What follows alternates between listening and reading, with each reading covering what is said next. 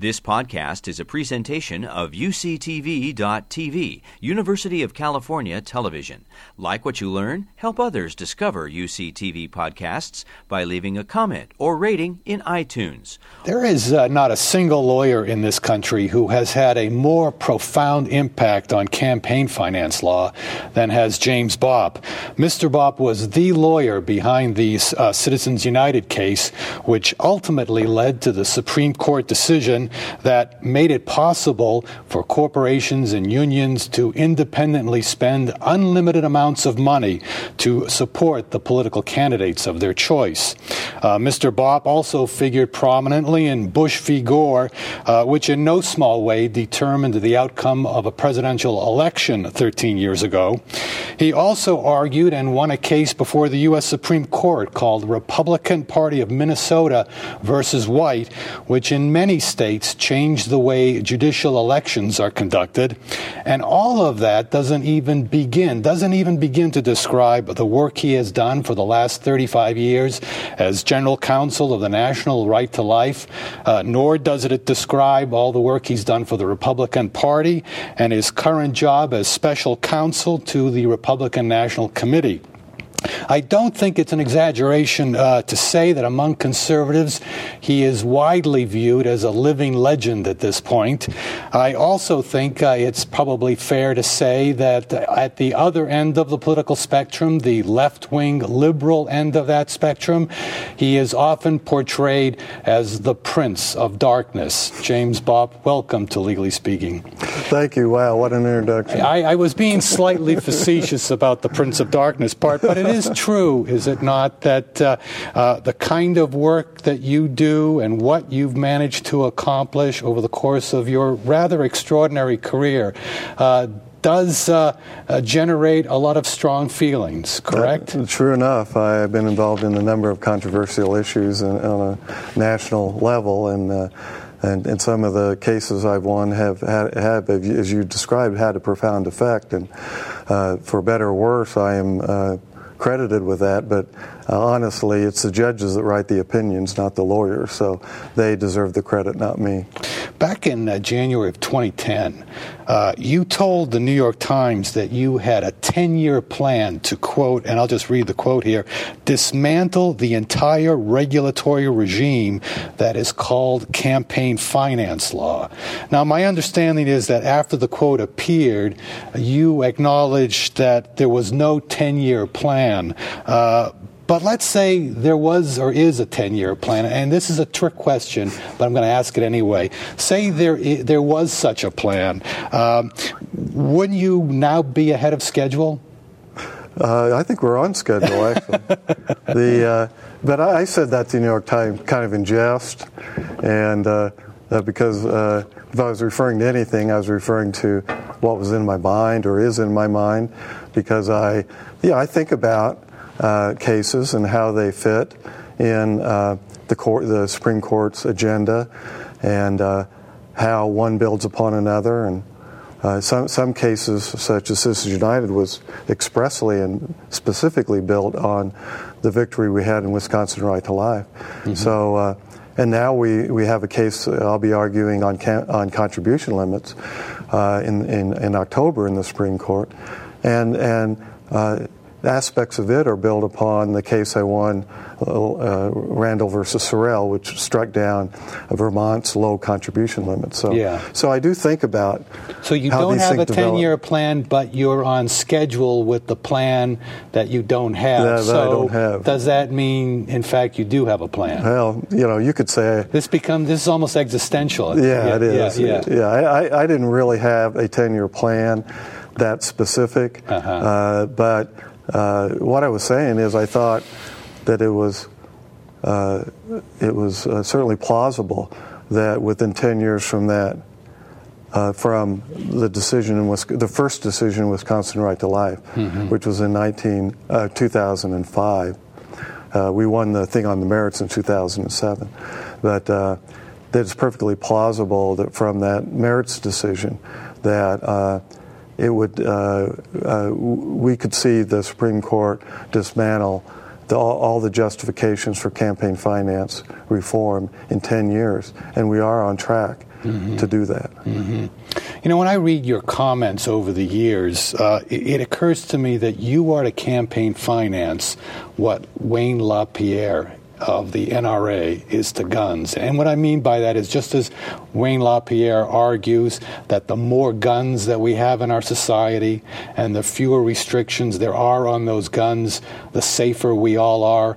You are arguing, are you not, that the more money there is sloshing around our political system and the fewer regulations there are on that money, the healthier our democracy? Is that a fair analogy? Well, I don't know what you mean by sloshing around. Sloshing is slightly pejorative. Yeah, it is. Moving, is circulating around. No, I, Uh, I don't think what's it. the I, proper I don't think we ought to use it as bribes uh, for I- I candidates. never use the word bribe. slosh. Well, but sloshing around, Circulating. Okay? circulating, Uh, uh, what was what verb would you use? uh, uh, using for campaign speech.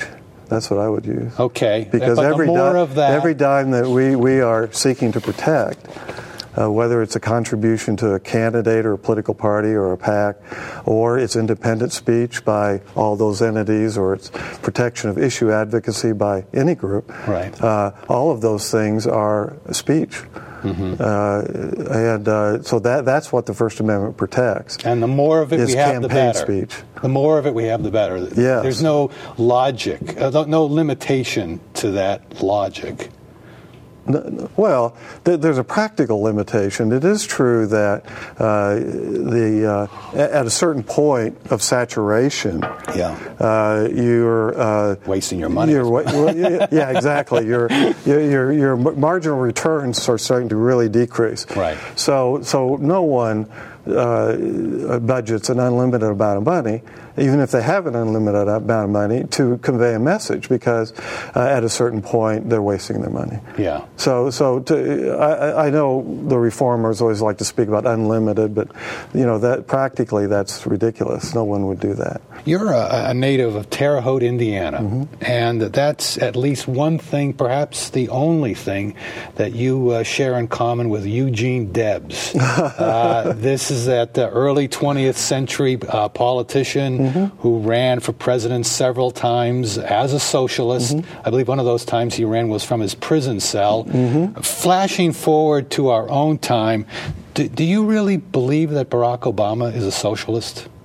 Yes, uh, I certainly do. I think his uh, ideology is socialistic. Uh-huh. I mean, he, every element that, of the uh, that we identify with a socialist uh, movement.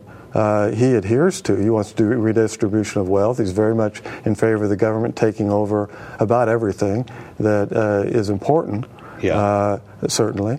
Uh, he, he doesn't believe 100% in government solutions uh to, to things. So, uh, a lot of the essential elements of a socialistic type view, but I mean, there's a lot of variations Right. within that, you know, that broad category. Uh, but he, he adheres to. So, yes. So, he- by that definition, have, uh, let's say with the exception of Ronald Reagan, have all our post World War II presidents been socialists? no, not at all. Franklin Roosevelt, certainly, right? Uh, that's questionable, I think. really? Yes, I mean, I, I agree that he wanted a bigger role for government, but he didn't want an all-encompassing role. You think you, you view Barack Obama as a bigger socialist than Franklin Roosevelt? Definitely, Even though ideologically true. Even yes. though in 2010 he uh, agreed to, uh, actually it was 2011, he agreed to one and a half trillion cuts to the federal. The- uh, the- those, those, those were cuts in growth. Those weren't cuts. Uh-huh. You don't live in Washington D.C. You know, in Washington D.C., a cut is a cut in growth. You don't live in Washington D.C. You don't have to buy into that kind of BS rhetoric. Uh-huh. But that's a significant amount of money, and John Boehner Uh, boasted after he agreed to those cuts that, you know, he got a good deal. they were paltry bo- uh, uh, cuts in growth. That's not cut in government. uh-huh. What about Richard Nixon? No, definitely not. He uh, proposed, definitely not. He proposed a more ambitious health care plan than uh, Barack Obama did. He wanted a guaranteed income for the poor. Uh, I didn't say wage that. Price I didn't freeze. say. I didn't say I agreed with everything Nixon uh, did. In fact, I supported uh, Ronald Reagan in '68 and, and '72 and '76 and Mm-hmm. and finally in 2000. So uh, I didn't say I supported everything any any of these people have done. I'm just talking about their general philosophy of government. Mm-hmm. And I think uh, it's quite clear that uh, uh, uh, Obama has uh, has adhered to what he learned as a young man. Uh, you know, at the at the knee of, uh, of, his Reverend Wright and and and uh, uh, what some of his mentors at the time, uh, Solinsky, uh, uh, Alinsky, I'm sorry. I mean, the Saul rules for risk. yeah, yeah. You know, you, you can see him play out the rules for radicals, uh, which was the manual for community organizers at the time that he was a community organizer. I, I know that you're uh, uh, an opponent of Obamacare, Mm-hmm. but do you view health care as a right as opposed to being a simply What, viewed as a what a does a right mean? What do you mean a right? Mean That- a, a legal right? Yeah, No. that if you don't have the uh, means to uh, afford the care you need to have, to, whether it's to deal with a life-threatening illness or to maintain a certain quality of life, you don't think that people have a, a, A right to it? A legal right? No. Yeah. No. I don't think they have a legal right to anything like that. I mean, to food if they're hungry or whatever. But I think there's a very profound obligation on, indivi- on individuals uh, to to provide, you know, to provide charity and to ensure that uh, people uh, who are in real need uh, are taken care of, so that they, if they're they're hungry, they're fed. Now, uh, I think that's best provided through private charity, uh, but I, uh, you know, I don't oppose laws that that really do target those people. Uh, you know, of course, right now we have 42 million on food stamps, and that's ridiculously more than the people that are hungry in the United States. So uh, uh, it's become a, a, just a way of transferring wealth, uh, part of the Obama administration's uh, goal and policy is to transfer wealth from from higher making people to lower making people, and, and, this is just one way that they're implementing it through a, a huge expansion of the food stamp program. Not because the people are hungry, uh, but because they, they think they should have more money. The mm-hmm. Obama thinks they should have more money. Mm-hmm. That's all. Well, you know, I'm glad you're talking about food stamps because I want to, you know, touch upon that as well. But, but uh, you know, with respect to health care, I mean, it, it's something of a puzzle to me, and maybe you can help me to understand it. You know, there there are any number of states where you have pro-life governors who uh, express a real reverence for life, and I have no reason at all to question that. But then they have turned around and have rejected the federal money that's available to them to expand Medicaid mm-hmm. to provide health coverage to their poorest citizens. And I guess I just don't understand that. Well, you know, a lot of liberals do not understand that uh, anything about private charity yeah. and about the responsibilities that people have to provide uh, for private charity, that we each have an obligation to do that, to help our fellow man. They think that the only compassion is through government. And uh, uh, so that, that's the reason people misunderstand what uh, a governor would do in that situation. It's not that he's opposed to people being provided medical care. Mm-hmm. he's opposed to particu- a particular program, the effect number one, who, who it applies to, and number two, two, does it really apply to the needy? And number two is what other effects is it going to have? And of course, as we know, uh, you, when the uh, if they buy into that program, they also have to match it with state funds that uh, they can't afford. So, well, the first uh, two years, it, the federal government is going to pay 100% of the money, and then it gradually goes up to, to the year well, 2020. don't you think a responsible government, governor ought to think beyond two years and when how it's going to be impact, impact them? Well, I think in, at 2020, it, it, it, the states, each state would have to pay 10%. It still seems like a pretty good deal. Well, they don't think it is, and uh, uh, you know, at, at, some point, we've got uh, what's happening in America now is that government spending is is eating up private charity. uh, because uh, number one, they're targeting the wealthy, and uh, the wealthy are, you know, have have money to give, and number two is they're they're they're they're really advocating a, a, view of of, of uh, charity, which is it, it's and some leftists, you know, really believe it's illegitimate mm-hmm. for there to be private charity. They, they don't want. Uh, uh, Jamie Ripken is an example, a professor at, at uh, uh, George uh, Washington, who I debated recently, and he made this point. Mm-hmm. He, he, doesn't want there to be charitable contributions because he wants the government to decide all charity. He's a real leftist, mm-hmm. and but that's a point of view that is, is pretty prevalent in, on the liberal side of the spectrum, and that's why liberal probably one of the reasons why liberals give so little on uh, as far as private charity uh, is concerned. Conservatives give way more uh, per capita and uh, per, by percentage of income than do liberals. But in these conservative states, uh, you, if you look at the health statistics, mortality rates, those conservative states that are rejecting this Medicaid expansion money are often doing less well than the rest of the country. Doesn't that concern you? Well, that's not necessarily related to what they spend on Medicaid. Why, why would you think that? Well, if they're not getting insurance, and well, so I mean, you, you, view that as a, total coincidence. Like in, in, the in the Medicare, well, it's not coincidental. it, it is true yeah. that. Uh, the poorer states are more conservative yes. than the richer states. In fact, the richest states are liberal, and uh, and they almost give no money in charity. That, that is the, the, the liberals that live there. You know, they almost give no money. Uh, they're at the very bottom of the of the you know 50 page, yeah. Uh, 50 state list, where the most conservative states are at the very top as far as per capita giving, while their per capita income is the, is the exact opposite. So, I mean, when the Los Angeles Times did an analysis and found that, for example, colon cancer deaths are 16% higher in states opposing Medicaid expansion, and, and deaths from breast, breast cancer are 8% higher, you don't feel Do you that. Really you that, my question is, you don't feel that accepting that Medicaid expansion money would improve this situation? That, that's a correlation. Right. That's not a causation. Well, so I mean, I mean, what is colon cancer caused by? I'm asking. It's you, caused by things like smoking. Well, and, and, there are higher levels of smoking in those states. Right. True. Also. Right. As well as having lower general income that affects all sorts of things, such as your, your diet which affects colon cancer. Preventative care, like regular yearly exams, can make a difference, right?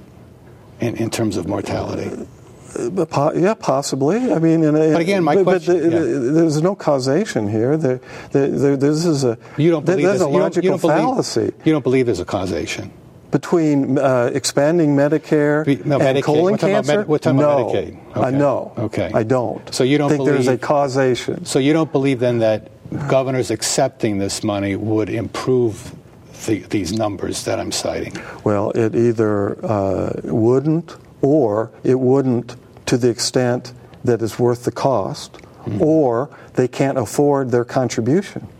Okay. So it doesn't matter what the government is offering. They can't afford their contribution. Well, then they can't afford their contribution.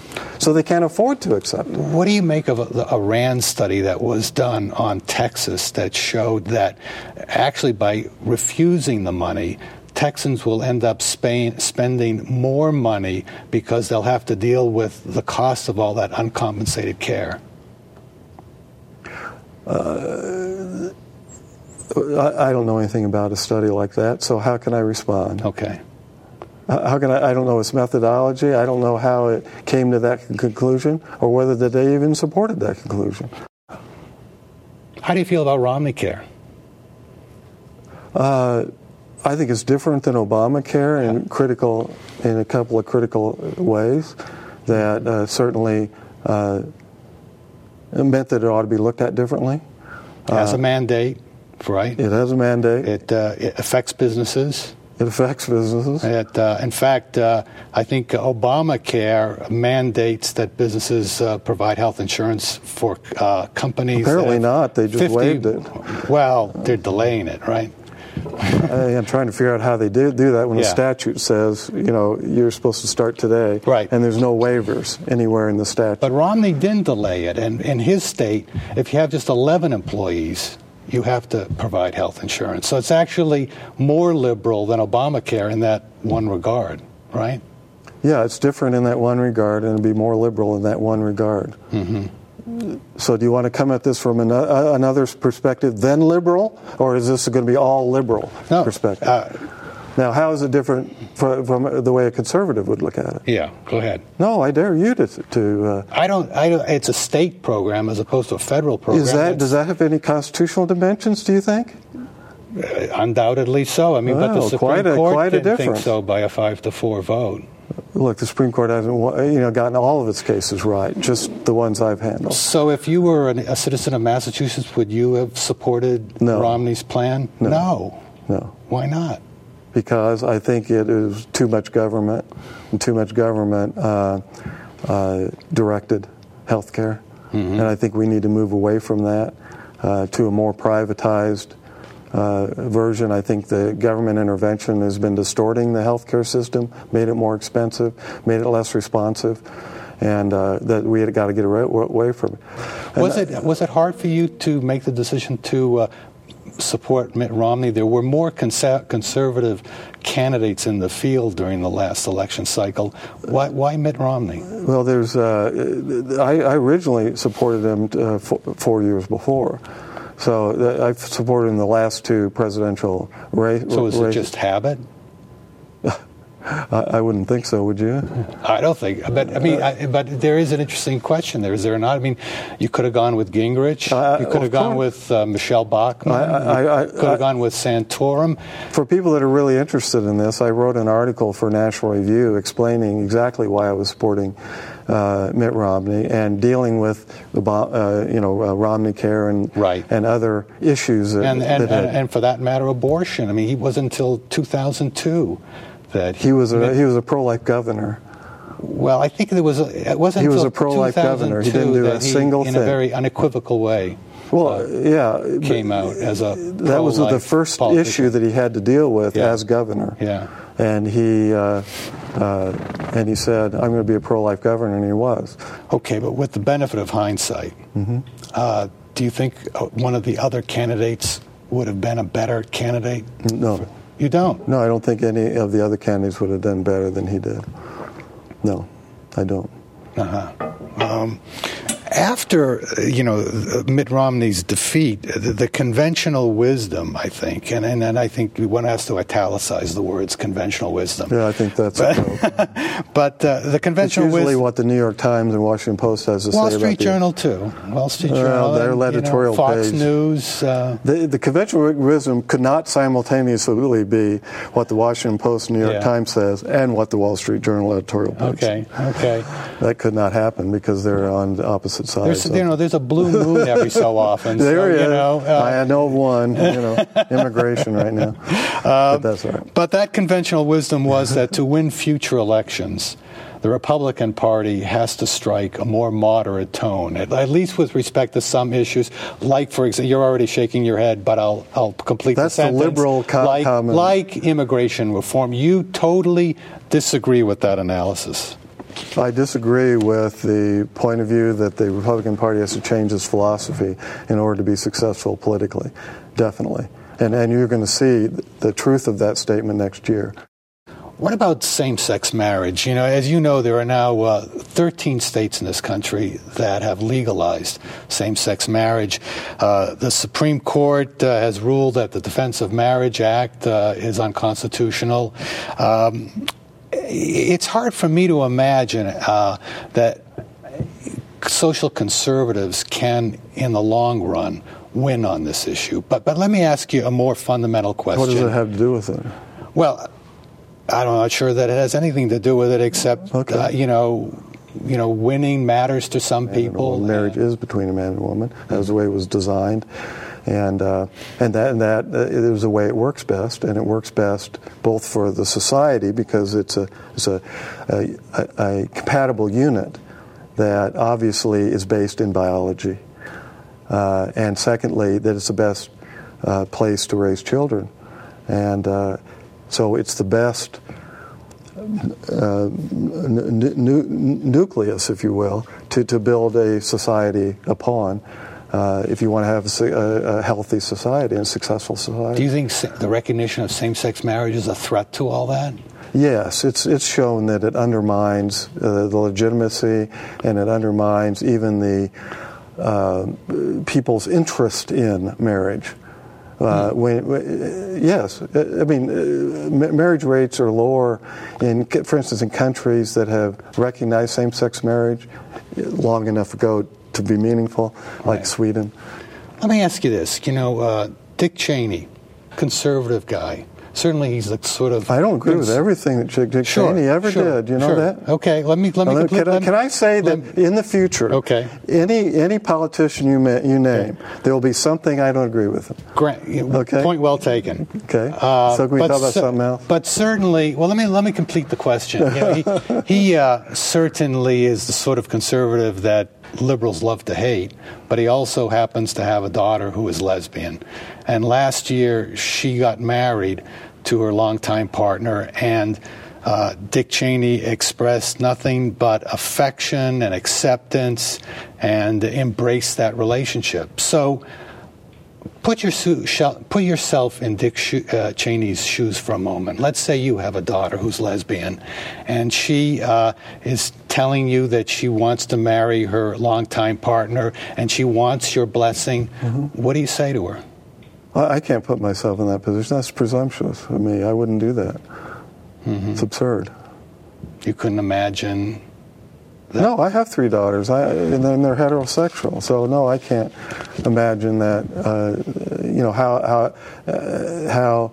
Uh, I can't put myself in Dick Cheney's shoes, which is what you asked me to do. Yeah. What I can say is is that you can, uh, you know, your children uh, do, make choices you wouldn't make. They also do things that you wouldn't do, and they also do sometimes things that you think are absolutely wrong. That doesn't mean you don't love them.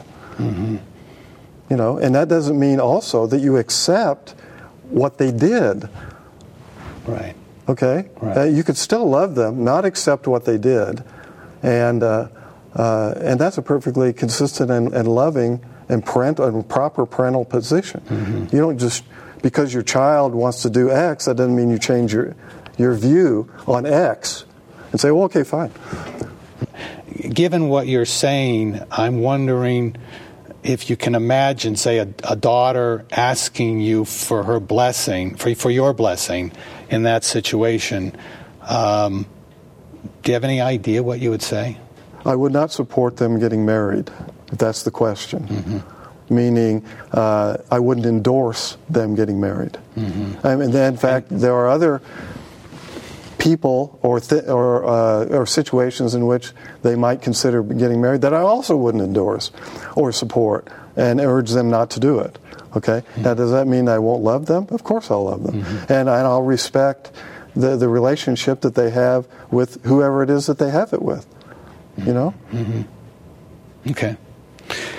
You know, after the uh, to switch gears just a little bit, after the 2012 uh, election, uh, the, you gave an interview to the uh, Terre Haute Tribune Star, and uh, you were quoted as saying that in order for Republicans to uh, win the next election, they needed to get more personal in their attacks against Democrats. And let me read you the quote. You said, quote, while we prefer to talk about policy and principles, the Democrats prefer in many instances to mischaracterize people on a personal level, on a character level.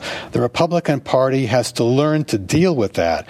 We have to learn to defend ourselves from it.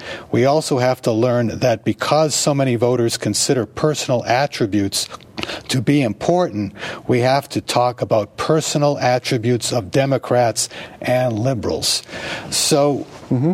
I guess you know. Um, there's a lot of voters that yeah. care about those things more right. than do policy. So here's the thing, and, um, and, and, in a certain in a certain level, we we should all care about them.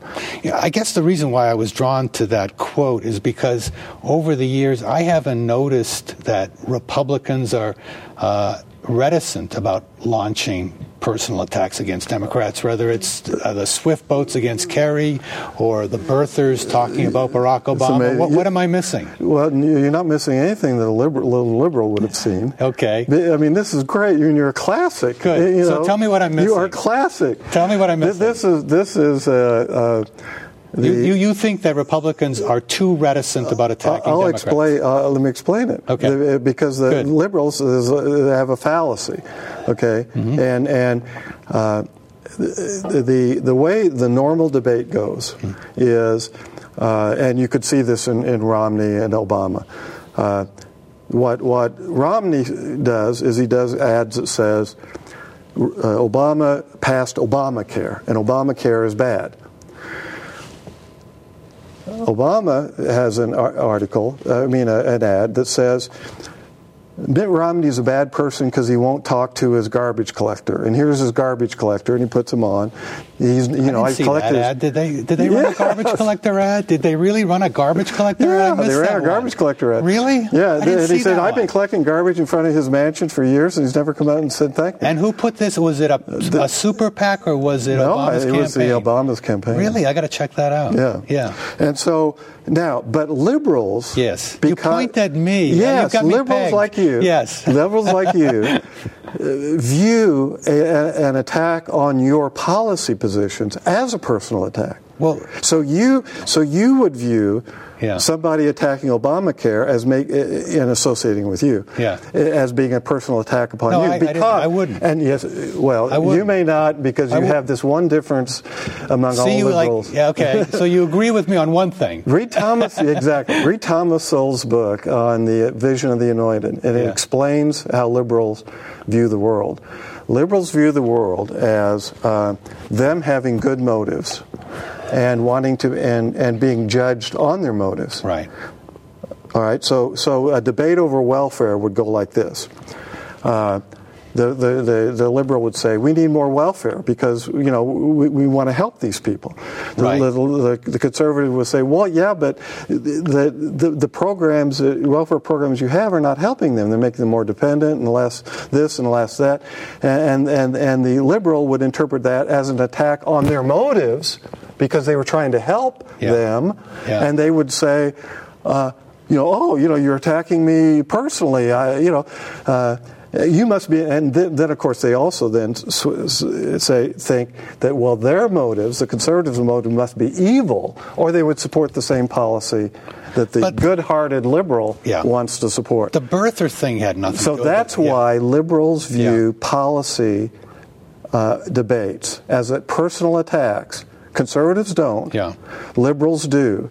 And so every ad any conservative has ever done has Right. always been a personal attack, even though the vast majority of them are policy attacks. Yeah. That's the difference. I think there's an element of truth to what you're saying because folks are sensitive. But the birther thing, there was no policy involved in that, a policy issue involved in that, was there? Well, I think there was a constitutional provision. D- d- d- you know, I know you're trying to make me defend every Yeah, crazy uh, So conservative you, you idea. acknowledge it's crazy? Huh? You acknowledge that birther thing was crazy? I, because there's no evidence for it, it's Right, crazy. right. Okay, to be pursuing Right. when there's no evidence.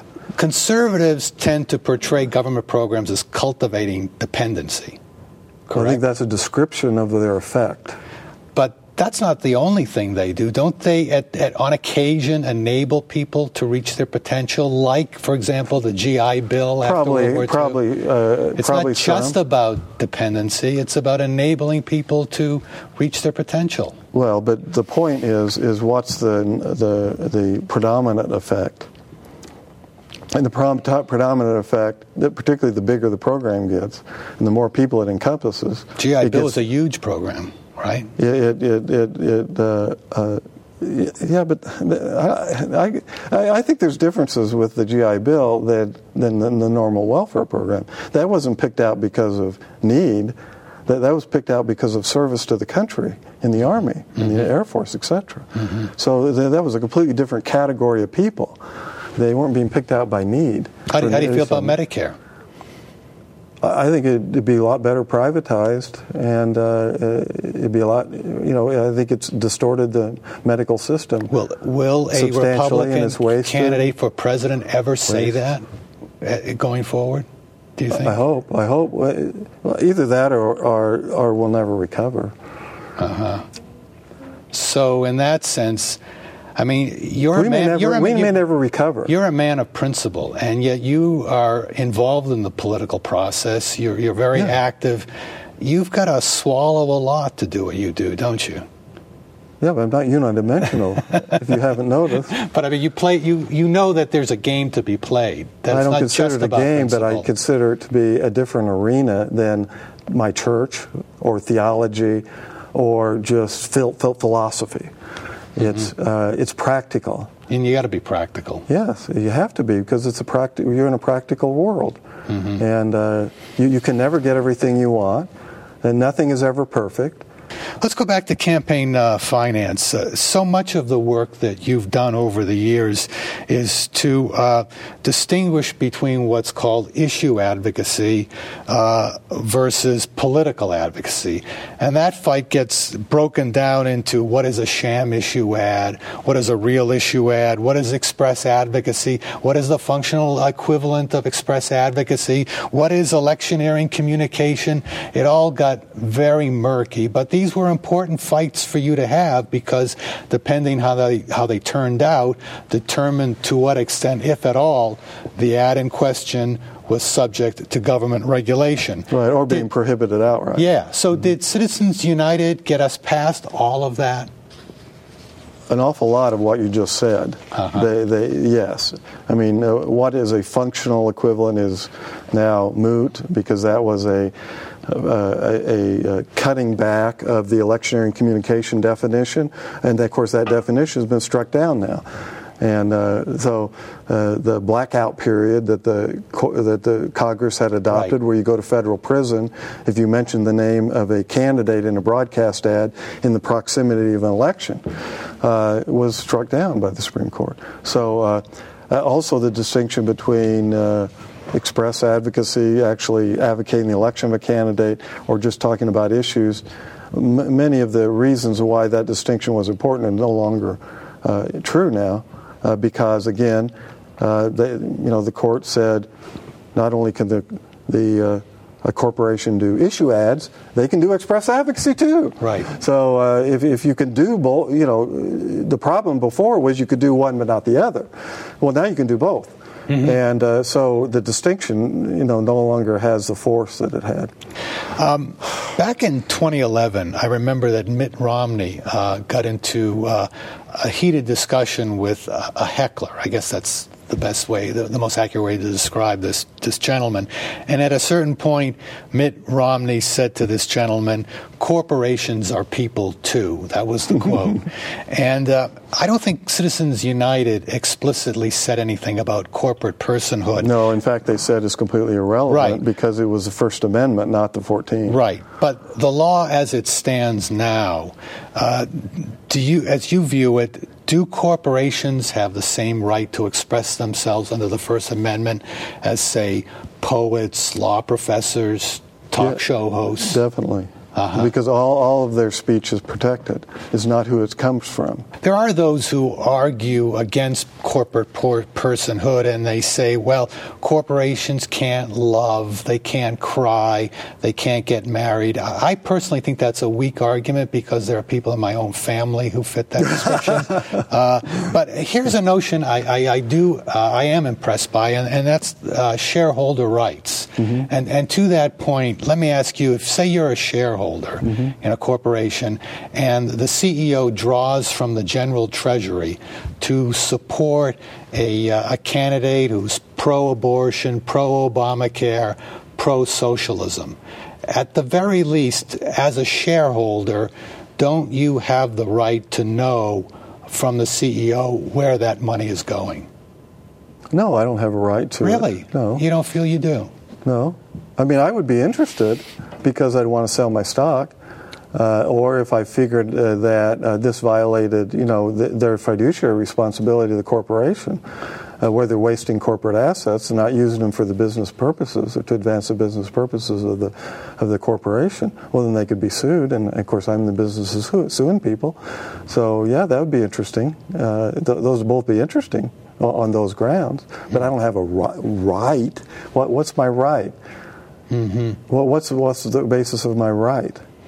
Well, uh, you know, when Justice Kennedy wrote his, I just own a, a, a Yeah, you- piece of stock, this- and I can yeah. just sell it. But I mean, you, you're an investor in that company, and so you It don't d- feel, as an investor, you have that at the very least, the CEO should have an obligation. Let's put it that way, to tell you where this money is going. No, because uh, th- they, they could be doing it for perfectly legitimate business purposes. Well, they could be, or they may, they or they may not be. But that's true of everything that they do. But you don't even feel whether you- they pay for uh, going to a conference. Yeah. You know, are they doing it to play golf, or are they doing it because they're going to go to the, the the sessions? I mean, everything they do can be second guessed, and we have a rule that they are governed by.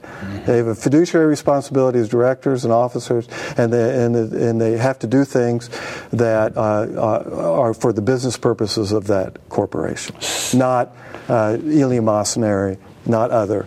And if they do that, they risk uh, paying it back out of their own pocket. So there's a petition, as I'm sure you know, before the SEC now, Mm-hmm. filed by a group of law professors to obligate corporations, uh, publicly traded corporations, to disclose to their shareholders where their political spending is going. Yeah. You object. You, you're against that. Yeah, I'm against that. I, I don't think you should burden the political speech of corporations by imposing that requirement. Uh, it's interesting that they're not asking labor unions to do the same thing, Uh-huh. which shows the partisan agenda that we've been discussing really now since the very beginning. Yeah. Since you acknowledged at the beginning that it's What also labor unions Yeah. that benefited from Citizens United. The liberals and the Democrats are only complaining about corporations because it's a partisan agenda. You go back to Justice Kennedy's opinion. Uh, one of the reasons, clearly, why he was comfortable with the idea of letting corporations spend what they wanted on elections was his faith in what he called the, the procedures of corporate democracy. But how can you have any faith in those procedures if some of this, some or most or much of this money that's being spent uh, is being spent without the knowledge of the shareholders? They don't notify me when they go to a to a conference, and it could be to play golf rather than go to the seminars. Eh, You know, they don't notify me when they give money to the Brennan Center, uh, the campaign finance people. They don't notify me when they give money to these outfits right here, to Hastings Center, I mean the Hastings Law School, and the California Lawyer. They don't notify me of any of that. Well, it, any of it could be not for a business purpose. Mm-hmm. Any, any of of it is possible. And so once you acknowledge that political spending can fit within the business purpose of a corporation, well then it's just another thing that they spend money they could spend money on under that rule. And if they violate that rule, they're going to be reaching in their back pocket to reimburse a corporation. Are you an absolute? When it comes to the First Amendment, would you describe yourself as an absolutist? No, I would describe the First Amendment as written in absolute terms. Mm-hmm. Congress shall, think of this, think about this for a second. Congress shall make no law abridging the freedom of speech. Now, if they really wanted Congress to make no law, how would they have written it? What would they have said?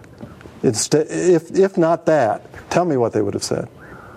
We really, really mean that Congress shall make no law. Or, we, or Congress shall really, really, really not make any law. I mean, they, they wrote it in absolute terms. Well- now, because, you know, because we, we have a doctrine that recognizes that there are compelling governmental interests, so there's like really rare and extreme situations where, like, yelling, uh, uh, falsely yelling fire in a crowded theater. Okay? If you did that, you could, you, you know, you would say, well, that speech, no law means I can say that, and, and the courts would throw you in jail, and because you uh, because you uh, committed crimes, and there's a compelling governmental interest to do that. Right. So these are really extreme situations. that the courts have recognized co- that life is very complicated and and and all that, and and uh, in in rare instances.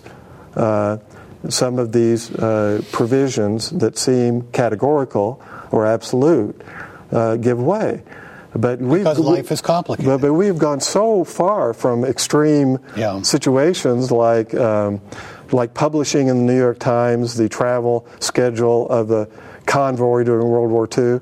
You know, that would be another example where uh, they whacked some newspapers uh, and they defended on the First Amendment and they said, well, there's a compelling governmental interest.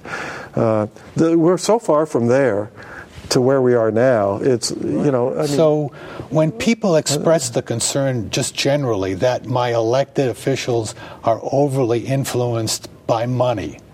Um, is that, in your mind, a legitimate concern? I don't even know what that means. It's like number you know, one, money. Other than contributions, which they're not talking about. Yeah. Uh, because we have contribution limits. Uh, well, it's a kind of crazy situation. I mean, what the system says now is that if I say contribute directly, what three? What's the limit on direct contributions? Twenty five hundred bucks. Twenty six hundred in the federal. So system. if I contribute three thousand bucks directly to a candidate. Twenty six hundred. Well, I'm saying three thousand. I'm giving. Oh, you, I'm, oh, I'm, putting some leeway. I'm sorry. Three thousand. I'm, I'm, I'm, adding a few Understand. more hundred to it. Sorry about that. There's a serious danger there of quid pro quo corruption, right? Yeah. But that's absurd. if I give a billion dollars to a super PAC supporting that candidate, no problem. It seems to me, it's that doesn't pass the straight face test on both counts. You disagree? No, I agree with half of what you said. the billion dollars you don't have you, you, don't have any problem. You don't. You don't have to worry I about agree. that billion dollars. I agree that you cannot even buy a Democrat congressman for three thousand dollars. We've spent so much time here focusing on, you know, the regulation of money in an election. And you know, another an alternative to that, it seems to me, is focusing instead on what these elected folks do once they're in office. You know, maybe it means uh, that judges should recuse themselves more often. Maybe it means in Congress slowing down the revolving door, in which where we see so many. Uh, you think there's too much information out there? Is that your problem? You well, no, I'm not. I'm, I'm, asking. You know, I'm talking. We're not talking about information. Now we're talking about yeah. behavior and and whether or not some of these proposals that have been suggested uh, to limit the behavior of, well, for example, you know, uh, it has been proposed. Uh, Jack Abramoff, now he's a born again reformer. He's proposing all these things, yeah, but he's uh, he's saying that uh, you know we should have a law that says that lawmakers shouldn't take money from the industries they regulate. Bad idea. They wouldn't be ra- raising much money now, would they? Well, I, I, well, if, with Obamacare, every every individual in the United States is being regulated. Well, as far I'm, as their health care is concerned, so then then they couldn't you couldn't take contributions from any person, uh, any individual. I, I, guess what I'm asking, you know, you go back to they're all uh, subject to taxes. Yeah, yeah. I mean, who? So you who just saying you're left? saying that it, it would be impossible to have such a law that it would just it would it would uh, just make things much much harder and unreasonably so to well the people money. that have tried it and there's a few that have tried this yeah. they, they, usually paint with such a broad brush it doesn't make any sense and, and that's what i'm suggesting I mean, is, is, is uh, you know uh, i mean I mean, th- this is a, a, potentially more fruitful area to discuss, okay? Mm-hmm. Uh, because there, uh, the, but there are still constitutional considerations, and one of them is that uh, the form of government that we have contemplates that public officials will be influenced. We contemplate that. That is that is considered to be a, a good thing about our system is it the public, people that are active in the public, people that will talk about what they are doing in office and be concerned about it or or happy about it, whatever the case may be. Yeah. That, that all of that will influence. You would hope that they would be influenced on the merits. No, as opposed to the money. no, it'll, it'll it'll influence people to do the public will. I mean, to use an analogy, let's say you have an illness and you're going to a doctor and there are several treatment options for this illness. And uh, but but you you certainly would not want your doctor to automatically go to the treatment option that is manufactured by a company that sends him to Tahiti every year, right? Do, you think that doctors are similarly situated to public officials, elected public officials, the, or the, should be? The, the, question is the people that we put our trust in. See, we don't want them to be overly influenced by money. I, can I apologize for calling you a liberal? You're a progressive. Okay. okay. You, your concept of democracy is these people are experts. They're like doctors that we're going to empower them to make decisions, not let anybody influence them. In other words, put them in a, you know, ivory tower someplace. Be, they'll be our platonic guardians. Maybe you'll let us vote on them every you know, from time to time. But we certainly shouldn't do anything to influence them because, absolutely, after, after all, they're the elites. They're, they know better than us. They're in the government they'll decide for us. See, I don't share that conception. I, I share the Jacksonian conception uh-huh. of popular sovereignty. Is that the, it's the consent of the people, all right, and that it is a good thing that public officials are influenced by popular will. Yeah. Now, as imperfectly as that can be expressed, you know, and, and true, there are imperfect ways of expressing it, which means if I don't like the way somebody's getting influence, I got to get in there and, and, and try to fix that, not pass a law to prohibit them, mm-hmm. you know, and make, make, and wipe out your and my influence and all the people's influence, which is where the reformers are going. We just wipe out everybody's influence and just leave it what to the New York Times. Are we going to let them write editorials? Yes, we are, or no, we're not. Uh, because there are there are some people that seem to vote only in accordance with what the New York Times says. Uh, who are those people? Uh, they're liberals they're, for they're sure. They're not people that I would associate. With. Yeah, I'm afraid they are. How about the, well, I in response to your uh, your accusation or compliment that I'm a liberal? you, let, let, me let me uh, raise the name of John Stennis, mm-hmm. Republican. no, Democrat. Is he a Democrat? Oh, that's right. He was a Southern. He was a Southern Democrat. Mm-hmm. He was chairman of the the uh, Armed Services mm-hmm. Committee. He was. Back in uh, 1982, they wanted to I'd do. Be a, shocked you called him Republican. Yeah, well, see, I get confused with these Southerners, you know.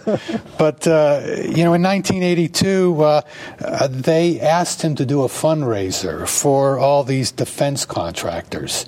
Um, and he said in response, I can't do it ethically because as the chairman of this committee, uh, I have the power of life and death over these companies, so I'm not going to put myself in that position to appear in, at a fundraiser in front of all these defense contractors. Wouldn't we all be better off if that sense of propriety returned in Congress? Because I don't. No, I, I, th- I think what he was saying was, and I respect him for this, yeah. that, that he's personally weak. He's just talking about himself. Uh huh you know, I, I will be influenced. And I don't want to be influenced. So it's an admission of weakness that. in your. Look, people refuse contributions from certain people. Yeah. I mean, people do this. Yeah. Uh, judges, some uh, rec- rec- recuse, uh, you know, at fairly uh, modest for fairly modest reasons, and others hang tough. You know. And, and if they think that they are going to be influenced mm-hmm. inappropriately, well, then they shouldn't do it, whatever it is. That doesn't mean we have to apply the same weak standard or, or assume weak character. Look, I could, I could, without a blink of an eye, go into that fundraiser if I was raising money for myself. Without a blink of an eye. They wouldn't influence me one iota mm. because I'm motivated by philosophy. Let me let me just ask you uh, one more question. And, and, you know, there's a book that I meant to read for this interview uh, that I never got around to reading. It's called uh, uh "The Righteous Mind: Why Good People Are Divided by Politics and Religion."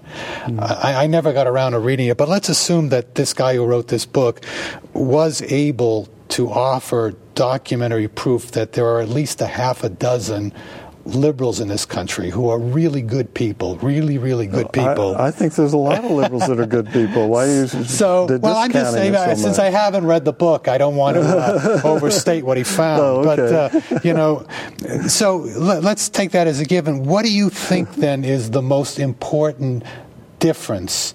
Between you as a good person and that, that, those the liberals, whether there there are half a dozen or a dozen of them, what do you think is the most important distinction between you and them? I've never thought about that for one second because that's not pertinent to my thinking. Hmm. I know it's pertinent to liberal thinking. Who, who's a good person? Liberals are good people. They're, you know, you should, so you should agree with them. Uh, that's not pertinent to me. What's pertinent to Conservatives me? Conservatives don't think about what it. You ask me what I think about. Yeah. I told you. I don't think about whether I'm a good person or somebody else is a good person. I, I think about when we're talking about politics. I mean, when I was thinking of a wife, I thought I thought about that. Yeah. But in the political and legal sphere, I don't think about that for one second. It's all about the issues, the policies. Are they, are they good? Good for the country? Are they good for the people that are uh, the alleged beneficiaries. When you're thinking about yourself, I mean, do, do, don't you think? I mean, the question: Am I a good person? Am I doing the right thing? No, I don't think if I'm a good person. I think is what I am advocating consistent with yeah. the principles and values that I uh, hold dear and cherish, mm-hmm. and uh, that's what I think about. I don't think, am I a good person? What does that have to do with it? Uh, that would have to do with my my personal conduct. Yeah.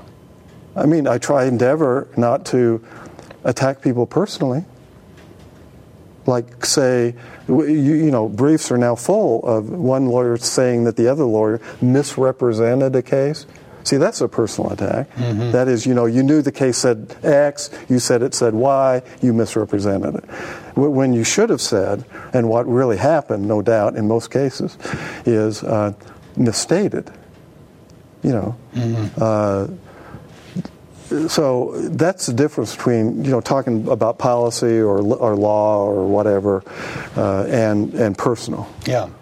Well, you strike me as a principled person, and I dare say you strike me as a good person, even though I don't agree with you on hundred percent of the things that you said, which will make some news. But thank you so much for being here. Well, really that's kind it. of you, and thank you for inviting me. You've been listening to a podcast by University of California Television. For more information about this program or UCTV, visit us online at uctv.tv.